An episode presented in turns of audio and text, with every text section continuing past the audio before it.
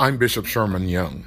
Each week, the Word Break podcast answers questions about God, faith, and other spiritual issues. Here is this week's message. In John chapter 8, there are some teachings that I want to unravel over the next few Sundays. It is in John 8 where Jesus says, You shall know the truth, and the truth shall make you free. And then it is also in John 8 where he said, Those whom the Son sets free are free indeed. In the beginning of John 8, it opens with a mob wanting to stone a prostitute. At the end of John 8, it closes with the same mob wanting to stone Jesus. I'm going to deal with the first part of it today, and over this month, I'm going to work my way through to the end of John 8. If you like to get ahead of me, if you would just read when you're at home John 8 in its entirety. Today, I'd like to start with one of the most familiar stories in the New Testament of John chapter 8. Now, the Bible was not written in chapters and verses. Rather, translators added the chapter numbers and verse numbers to help them translate from language to language. So, in coming from Greek, what the New Testament was written in, and Jesus spoke in Aramaic, translating that to English they felt it necessary to put a system of numbers in place. So, John chapter 8, verse 1 is actually to be connected with John 7 and verse 53. So, in order to read it properly, I need to start at 753 and then continue to read to what is 8 and 1 and a few following. It says, and everyone went to his own house. But Jesus went to the Mount of Olives. Now, early in the morning, he came again into the temple, and all the people came to him, and he sat down and taught them. Then the scribes and Pharisees brought to him a woman caught in adultery. And when they had set her down in the midst, they said to him, Teacher, this woman was caught in adultery in the very act. Now, Moses in the law commanded us that such should be stoned. What do you say? This, they said, testing him, that they might have something of which to accuse him. But Jesus stooped down and wrote on the ground with his finger, as though he did not hear them. So when they continued asking him, he raised himself up and said to them, He who is without sin among you, let him throw a stone at her first. Again, he stooped down and wrote on the ground. Then those who heard it, being convicted by their conscience, went out one by one, beginning with the eldest or oldest, even to the last. And Jesus was left alone, and the woman standing in the midst and when Jesus had raised himself up and saw no one but the woman, he said to her, Woman, where are those accusers of yours? Has no one condemned you? She said, No, Lord. Jesus said to her, Well, neither do I condemn you. Go and sin no more. I'll stop there. In John chapter 8, there are several movements that I want us to notice over these weeks. The first one has to do with accusation. Can you say, please, accusation? The second is authentication. Would you say that? Then affirmation, and then appreciation. I want to start today talking with you about accusations. A lot has been said in the news lately with the confirmation on yesterday of Judge Kavanaugh and the rocky proceedings before that vote was taken in the Senate. We started off the month with the accusation, the trial, and conviction of Bill Cosby. Everywhere we turn today, there are accusations. And what we see here is accusation. But after this accusation, Jesus talks about the truth making you free, the Son setting you free. And in this story, historical event, we see freedom come to this woman. I want to talk to you about accusation, the danger of accusation, the design of accusation, and then what God does with accusation. The story opens up in chapter 7, verse 53 because just before verse 53, the enemies of Jesus tried to trap him by getting him in a position where they could arrest him and hopefully kill him. But they failed. When they failed, the Bible said in verse 53 all of them went to their own house. But then 8 and 1 said, But Jesus went to the Mount of Olives his enemies failed. But when people are against you, you cannot convert them. We waste a lot of time trying to make our enemies like us. When people have it in for you, they are not available to have their minds turned. We see that here with them. They went to their own homes to get up another plot to ensnare him to trap him.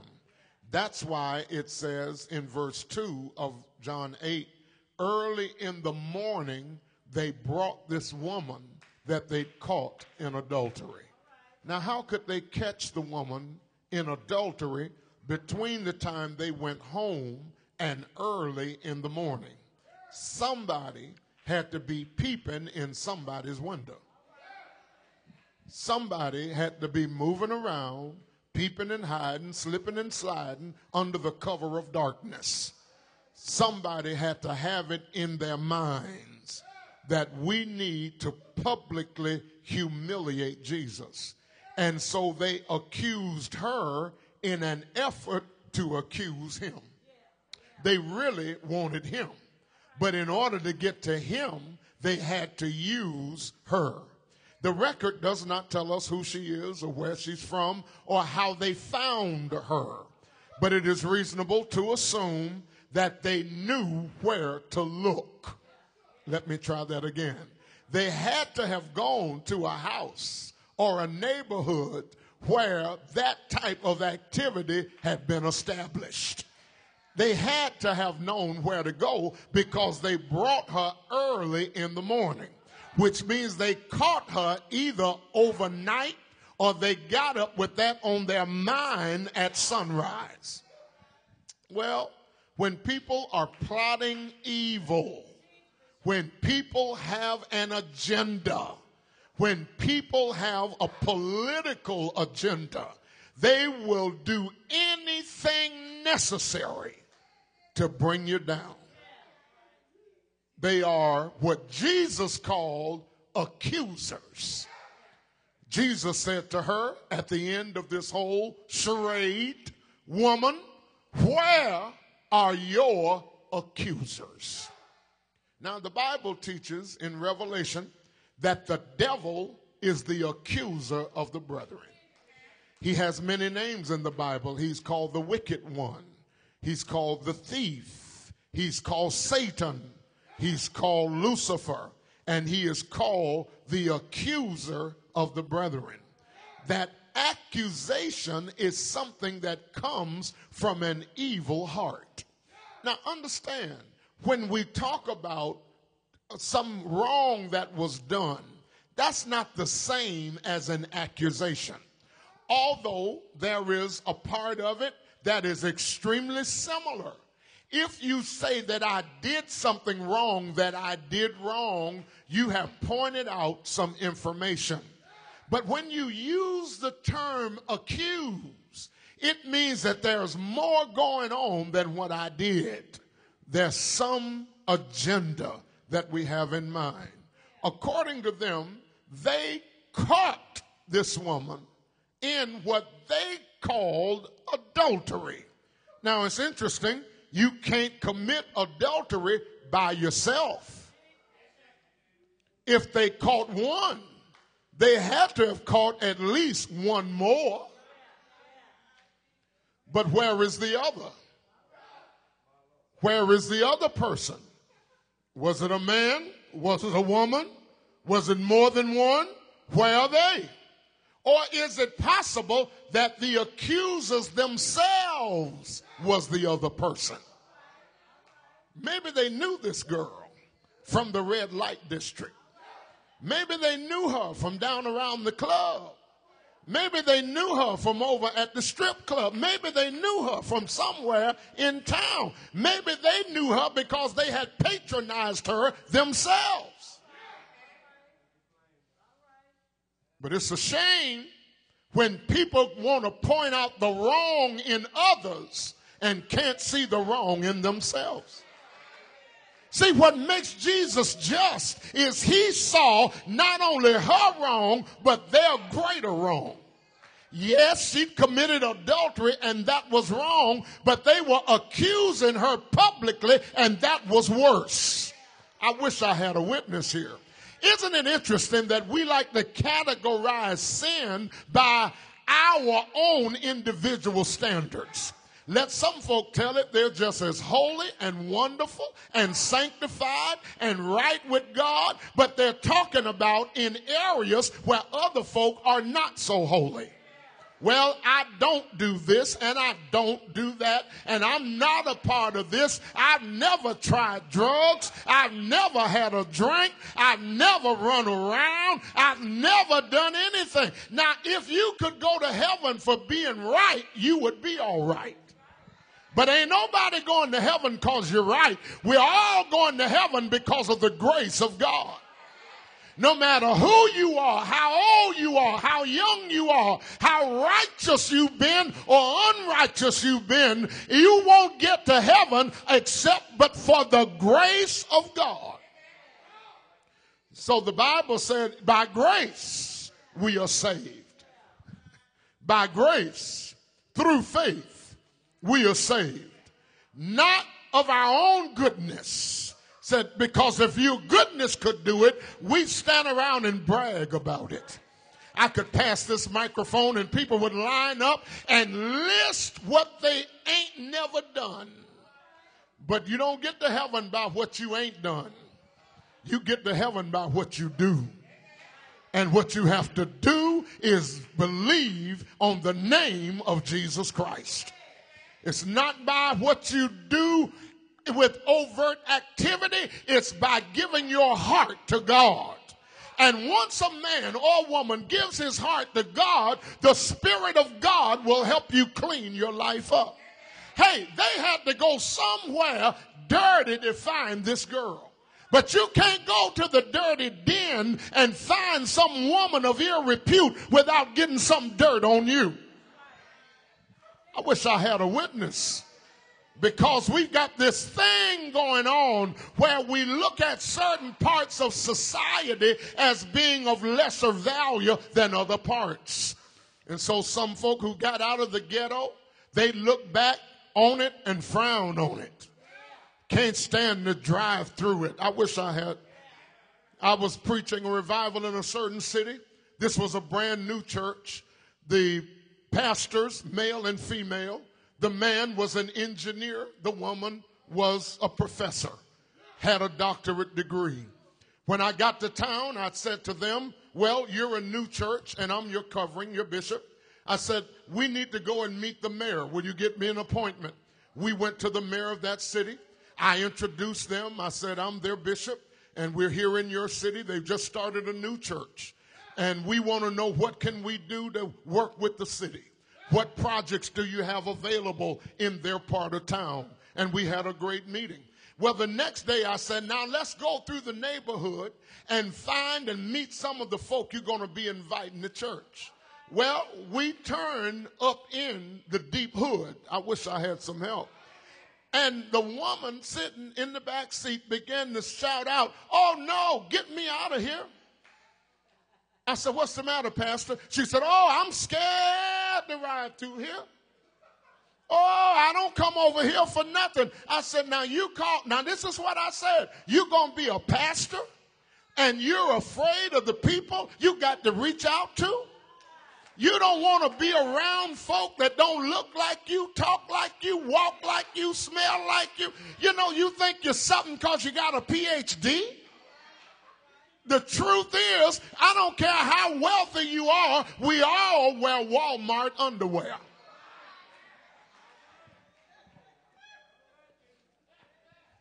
I've seen people with $2,000 suits on, but they bought their socks at Family Dollar. I wish I had a witness here. Under the surface, we all need God. We all have a need for the blood. We all have a need for the name of Jesus. We all have a need for the grace of God. And you can't call yourself better than other people if you expect to do a work for God. And here were the Pharisees who were unfair, you see and the Sadducees who were indeed sad, you see. And here they were, the highest rank in church, dragging some girl for a project. You ever had anybody try to treat you like a project? Huh?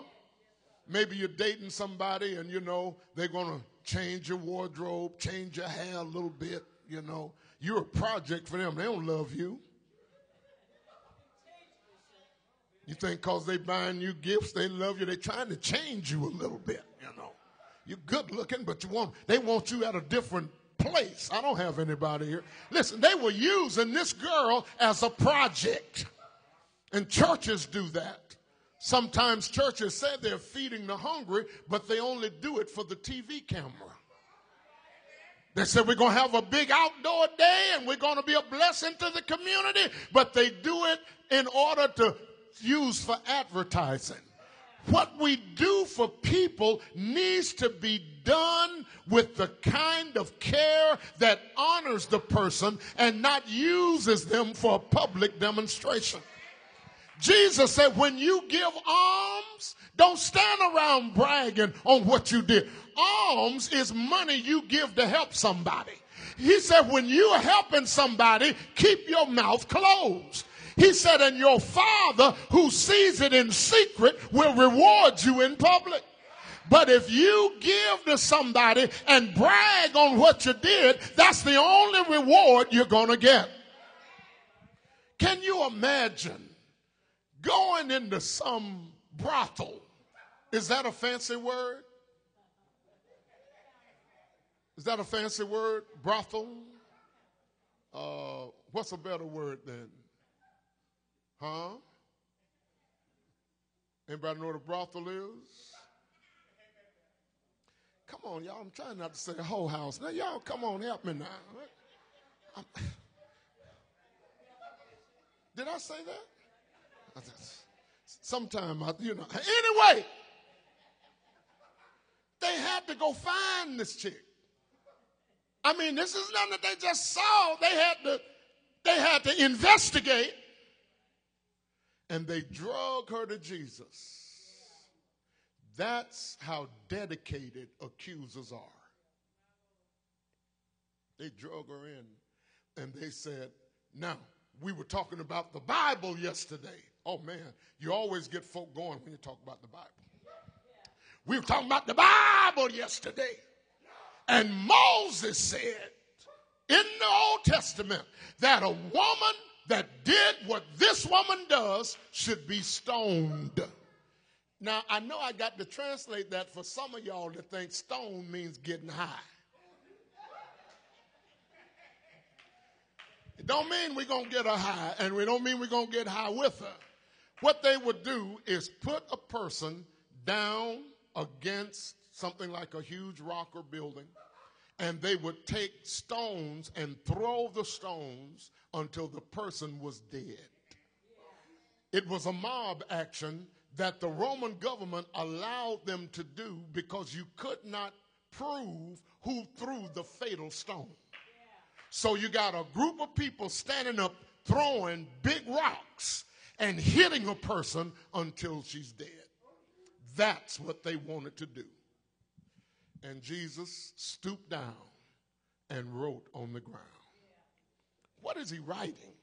I've heard people over the years speculate on what he wrote. Some said he was probably writing the Ten Commandments down there. Others said he might have been writing a prayer. Then some said he stooped down low to show them how low down they were. But he stooped down, and the Bible said he did it as if he did not hear them.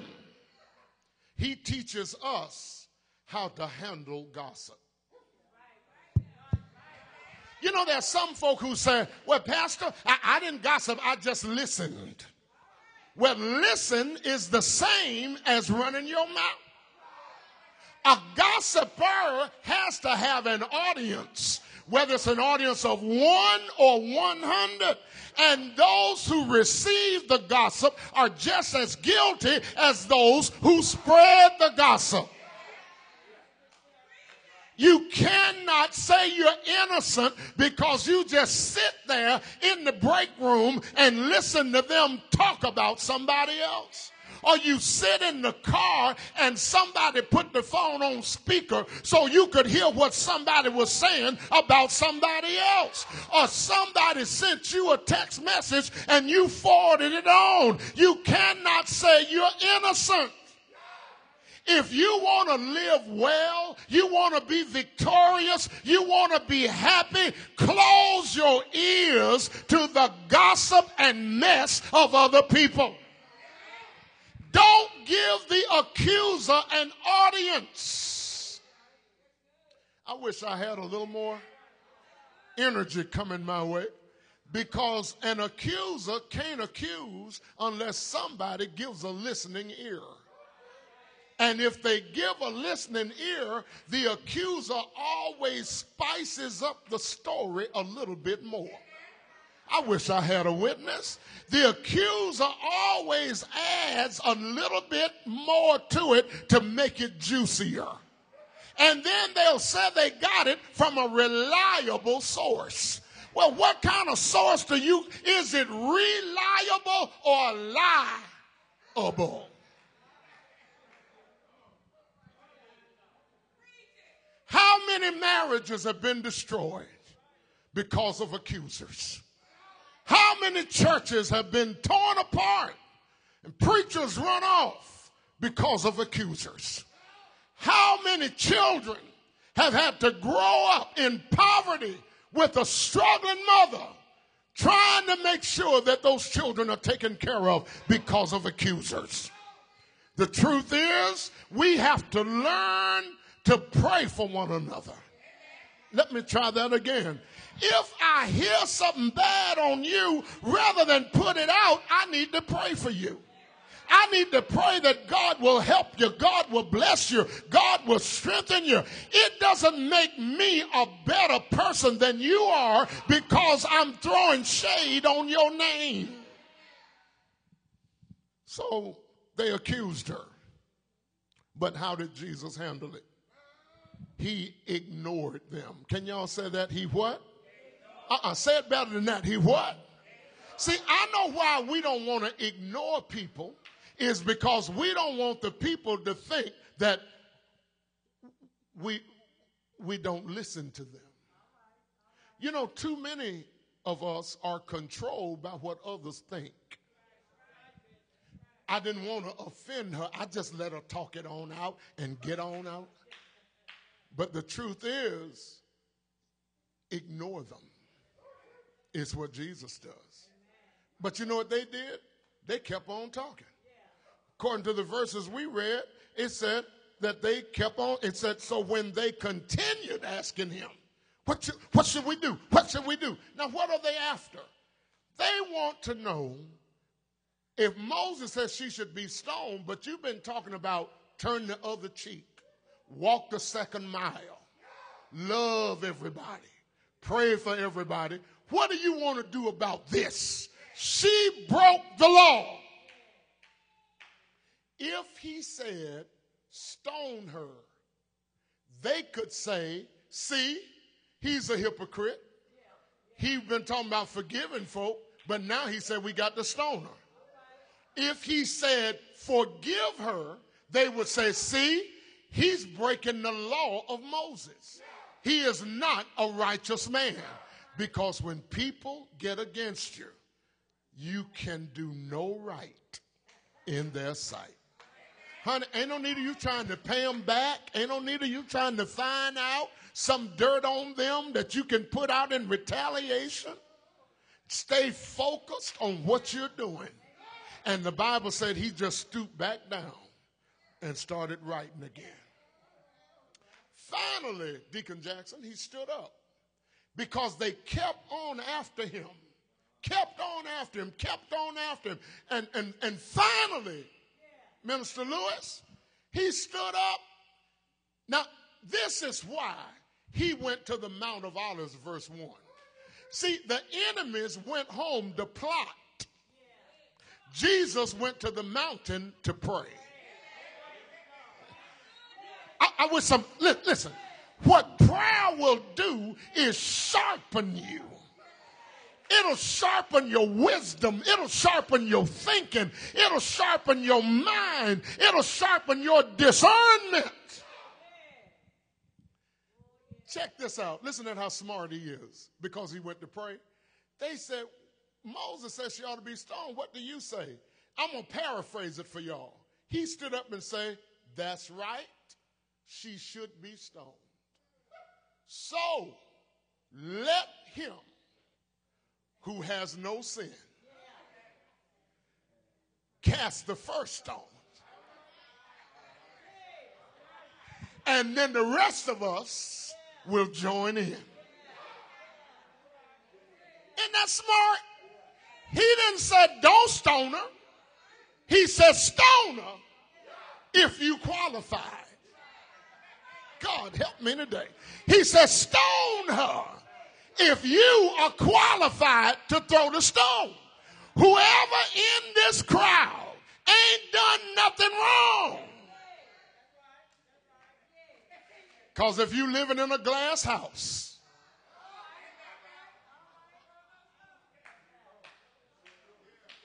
oh, I, I wanted to judge somebody one day, and then I thought about it. I said, oh, I'm living in a I'm living in a glass house. See, you mess around living in a glass house, you throw a stone, you might break your own window.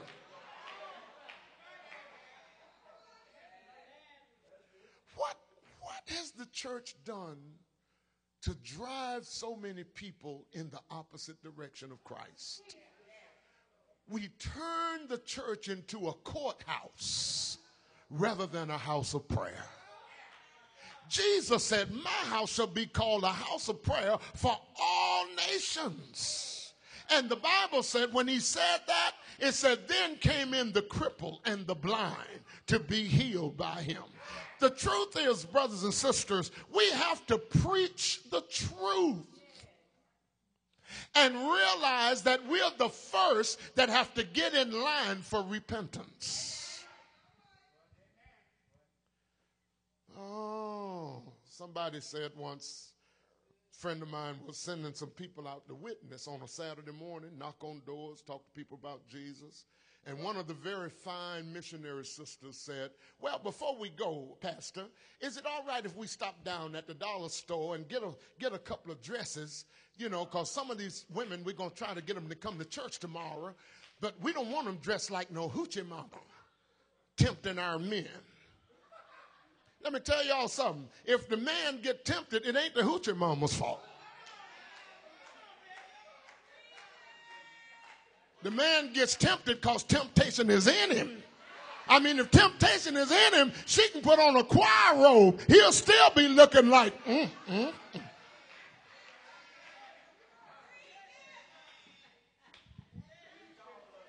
What have we done to make people believe that they have to pass before us in order to please God? When I go to church, I'm looking for folk in the church dressed like folk in the street because the church ought to be a gathering of the community where that church is located. I'm looking for somebody in blue jeans, somebody in a t shirt, somebody with sagging pants pulling wish I had a witness. I'm looking for tattoos and ear piercing and nose piercing and tongue piercing. I'm looking for the church folk to look like the people outside the building. Because Jesus said, And I, if I be lifted up from the earth, I'll draw all men, not all clean men, not all good smelling men, not all dressed up men, not all impressive men. I'll draw all men.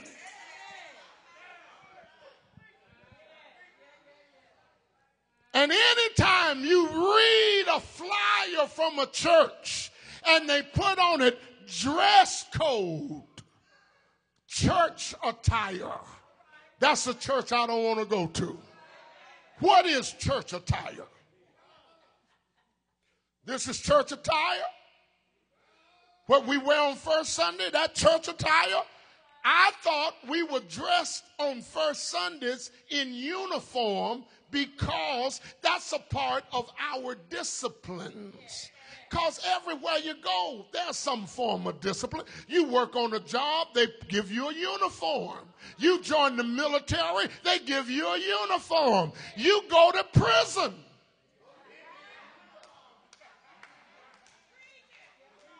So ain't nothing wrong with us on the first Sunday looking alike. But listen, when the doors of the house of God are open, everybody ought to feel welcome the one that got stoned yesterday, and I'm not talking about throwing rocks at him, the one that got stoned yesterday ought to feel welcome if they come in here today. The one that got drunk last night and slept under the bridge ought to feel welcome if they come in here today. You ought to hug them when you fellowship with them bigger than you hug the man smelling of aftershave. Church needs to stop hypocriting. We need to stop honoring certain folk and dissing other folk.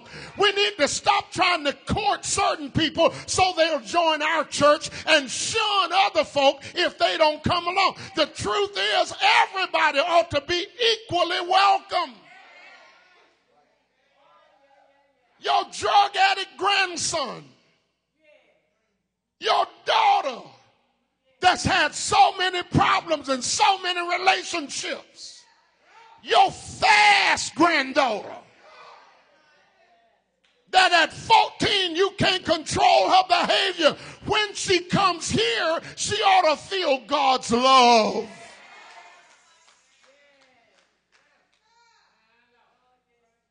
We're in the fish catching business, not the fish cleaning business. We're supposed to catch them, let the Holy Ghost do the cleaning. Because if they sit under the word Sunday after Sunday, whatever's wrong in your life, the Lord is going to start showing you where you need to change. But nobody changes until they get ready. Well, you didn't hear that. I'm going to take my son to rehab. Honey, your son 32 years old. You can't take him to rehab. He got to go to rehab. I wish we nobody changes until they get sick and tired of being sick and tired. I'm through when I tell you this. There was a man had a hound dog down in the country. And that hound dog would just cry. You know how hound dogs can make those long sounds. Sitting on the front porch every day. Finally, a man was visiting next door. He got tired of that hound dog. He went over and asked the man, said, Sir, your dog don't sound too well. He said, No, he's hurting. He said, He's hurting. So that's why he's making that sound. He said, Yeah. He said, Well, why don't you carry him to the vet? He said, Well, I ain't got to carry him to the vet. He's not hurting because he's sick. He's hurting because he's sitting on a nail. He said, Well, aren't you going to do something about it? He said, Ain't no need of doing nothing about it because every day he sits on that nail. He said, But why does he when, when do you think he's going to stop sitting on the nail? He said, when it hurts bad enough. You know when your grandchild going to get straightened out? When it hurts bad enough. You know when your little brother going to get straightened out? When it hurts bad enough. But at the house of God, that's where they learn that there's a better way. That's why you got John chapter 8. You got this woman. They drug her. They caught her. They wanted to humiliate her. We're good, clean, holy folk. We caught a dirty girl. Jesus said, All right, I'm through, y'all. He that's without sin, be first. That was smart. But you know why I was really shown up smart? He was the only one there without sin.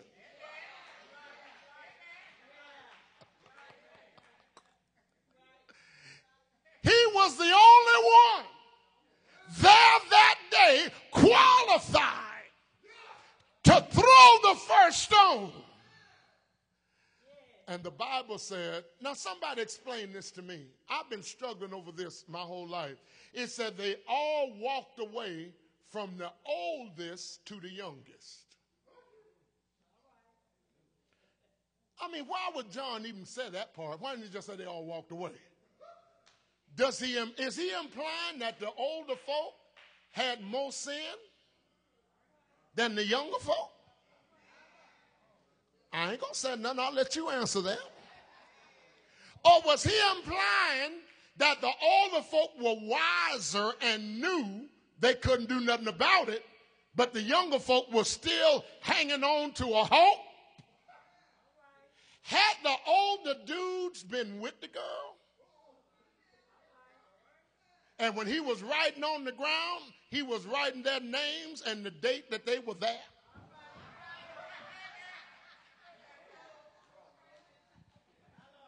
Whatever dismissed church that day.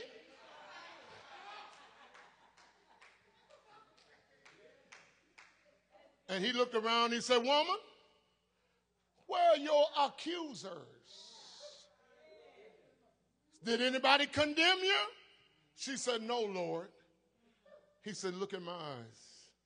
Now you take this seriously and you go and sin no more. Now, he didn't just release her now. Hold up. He didn't just release her. He said, You know, you could have been dead right now because they had the book on you. But God spared your life.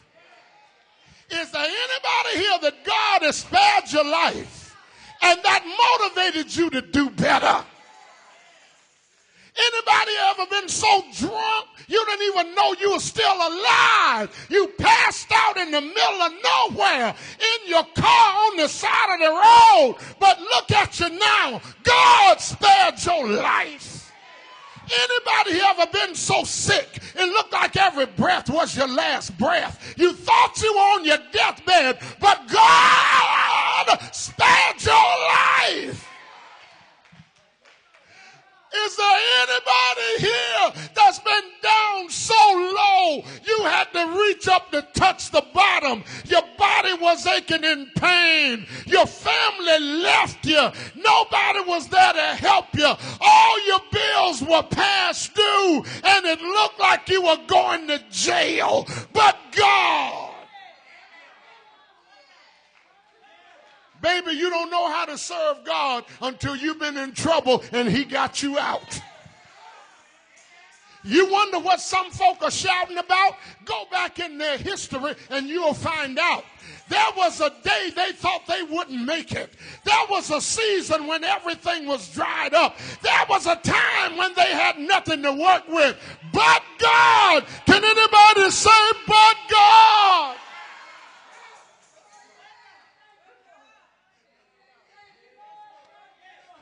Honey, you were supposed to be dead. They caught you in adultery. They brought you to be stoned. But God stepped in and said, Give her another chance. Y'all get ready to stand up. I'm through, but I need to tell you something. I need to tell you something. Somebody said, God will give you a second chance. I know that's not true because I messed up the second chance years ago. God will give you another chance. I messed up the first chance, and I messed up the second chance, and I messed up the third chance, and I messed up the fourth chance, and I messed up again and again. But God, won't He give you favor? Won't He open doors that have been closed in your face? Won't he make your accusers into liars? Won't he make your haters turn around and bless you? Won't he deliver you from the snare of the enemy? Can anybody say yes? Y'all stand up now. That's the only way I'm going to stop. If you don't stop, I'll go another 30 minutes because I done got into my testimony now. And when I start talking, you can't stop me. Cause I've been sick. Anybody been sick? I've been broke. Anybody ever been broke? I've been down and out. Anybody been down and out? Can you testify and say, God did it?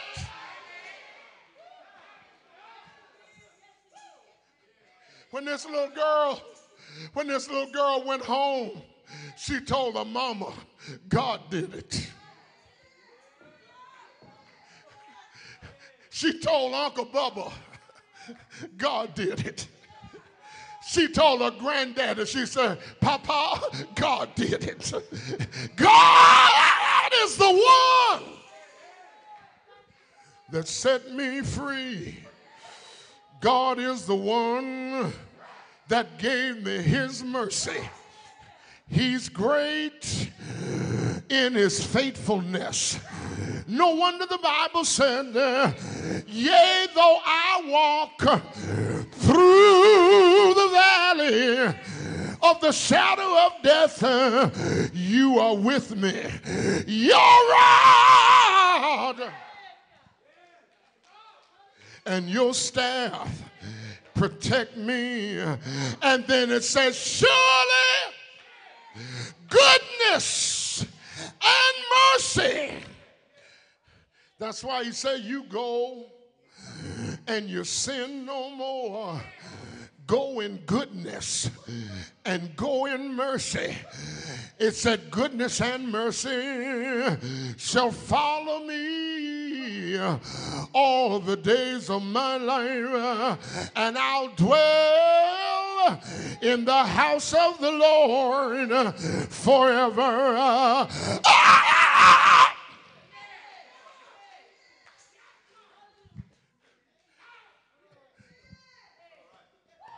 Ah! I don't know about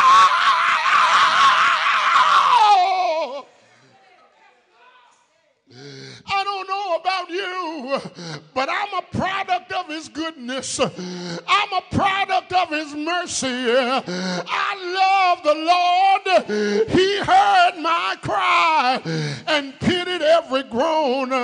If my accusers had had their way, I wouldn't be here today. But I want to thank God.